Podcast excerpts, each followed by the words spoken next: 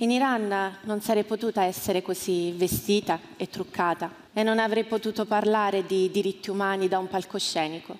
Questa è la voce di Pegam Shirpur, che al Festival di Sanremo ha portato la voce della rivoluzione in Iran, al grido di donna, vita e libertà. Questa è ad alta velocità oggi 10 febbraio 2023, giorno 348 della guerra, anno terzo della pandemia. Bentrovati da Giuseppe Manzo.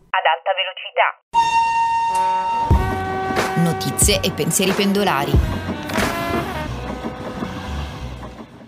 Oggi parliamo della situazione in Turchia e Siria. Sale a oltre 20.000 morti il bilancio del devastante terremoto. Riferiscono i dati ufficiali mentre le speranze di trovare sopravvissuti sotto le macerie cominciano ad affievolirsi. L'agenzia turca per la gestione dei disastri HAD fa sapere che sono state registrate quasi 650 scosse di assestamento di due terremoti di magnitudo 7.8 e 7.6 di lunedì scorso, rendendo gli sforzi di soccorso ancora più difficili e pericolosi, mentre le squadre dei emergenza continuano le operazioni di ricerca per eventuali altri sopravvissuti, lo scrive il Guardian online. In tanti video si ripetono immagini di salvataggi miracolosi. Un bambino è stato trovato vivo dopo essere stato per 80 ore sotto le macerie di un palazzo di quattro piani crollato nel distretto di Elbistan, lungo il luogo dell'epicentro del terremoto di quattro giorni fa. E ancora il piccolo Mert Tatar, due anni, è stato salvato a 79 ore dal sisma nella provincia meridionale di Atay, mentre una bambina di tre anni, Eya Adap,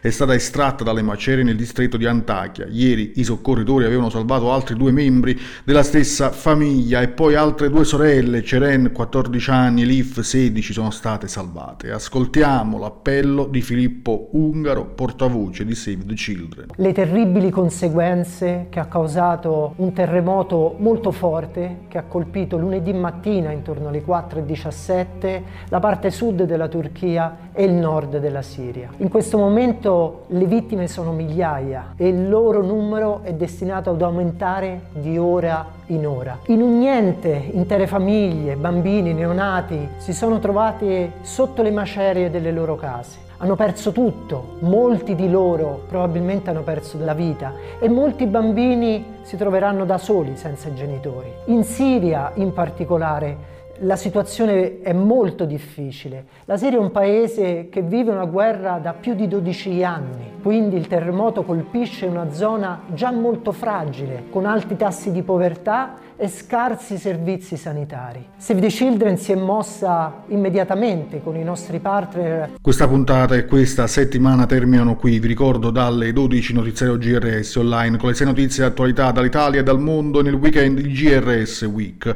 il nostro approfondimento settimanale. Siamo anche su Facebook, Twitter, Instagram e TikTok. Prima di salutarvi, ecco cosa dice Petra Nenkova.